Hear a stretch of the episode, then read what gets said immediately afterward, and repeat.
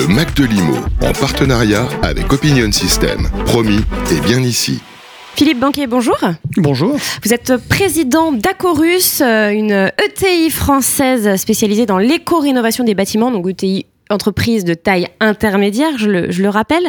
Euh, on, va parler euh, euh, du décret tertiaire. Il faut savoir que bon, bah, la semaine prochaine, hein, à compter du 31 décembre, les assujettis au décret éco-énergie tertiaire devront avoir réalisé leur déclaration de consommation énergétique sur la fameuse plateforme dont on a tant parlé, la plateforme Opéra. Alors je rappelle que c'est piloté par l'ADEME. comment ça se passe Qu'est-ce que vous constatez? Est-ce que c'est un peu la course pour les entreprises. Ça a déjà été prolongé, hein, euh, on, le rappelle. Euh, quels sont vos conseils, justement? Alors oui, c'est la course. C'était déjà la course euh, cet été, puisque c'était normalement au 30 septembre.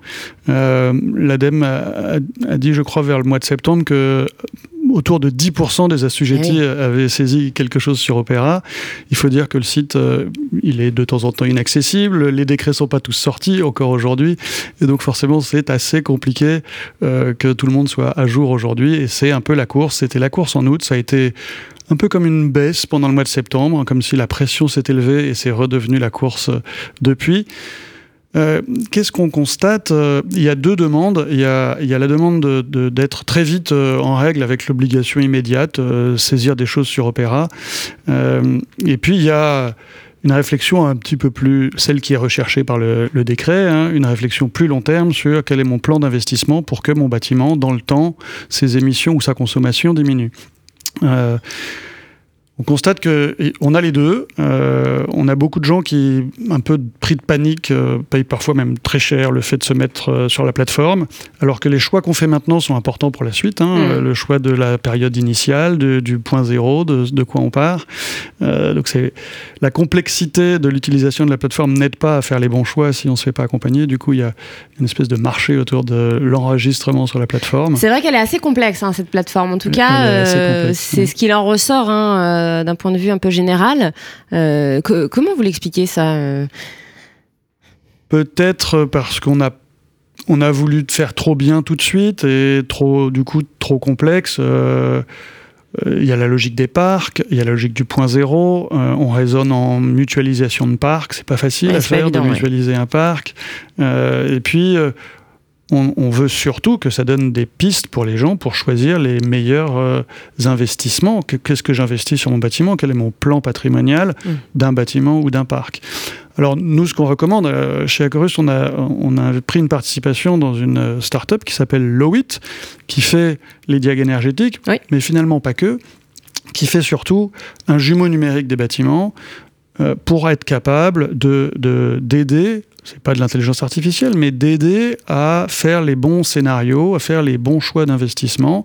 Si on prend une commune, elle peut avoir 90 bâtiments. Donc c'est-à-dire qu'on voit le bâtiment euh, numériquement en fait. On le voit, on voit toutes ses, dépenses, on voit toutes. Euh, on voit on voit le bâtiment tel qu'il est, on mesure son émission, sa consommation d'énergie, on la valide par les factures réelles, et derrière on peut appliquer des travaux à ce jumeau. Et on voit ce que ça donne les, D'accord, Donc on peut créer la courbe de diminution de la consommation mmh. énergétique dans le temps, et on peut choisir, est-ce que je commence par le plus gros bâtiment parce que finalement c'est le seul dont j'ai fait le diag, ou est-ce que je commence par peut-être le 20e plus gros, mais qui finalement euh, peut me faire gagner beaucoup plus, plus vite, moins cher. Et donc il y a finalement une, un ratio de tonnes investies pour tonnes euh, d'émissions économisées ou d'énergie économisée plus fort. la data est précise? Et c'est assez précis. Euh, c'est pas aussi précis, c'était le c'était une des questions du début, tant qu'on n'avait pas compris, tant que les, clients, tant que les gens euh, de ce marché nouveau, finalement, n'avaient pas compris que le jumeau numérique, peut-être, il est moins précis que le diag qu'on va faire pendant des jours et des jours jusqu'à être euh, à la fenêtre près. Mais finalement, ce n'est pas le but euh, du décret tertiaire. Le but du décret tertiaire, c'est de décider de choix de, de planification de travaux de choisir les plus efficaces, de commencer par les plus efficaces.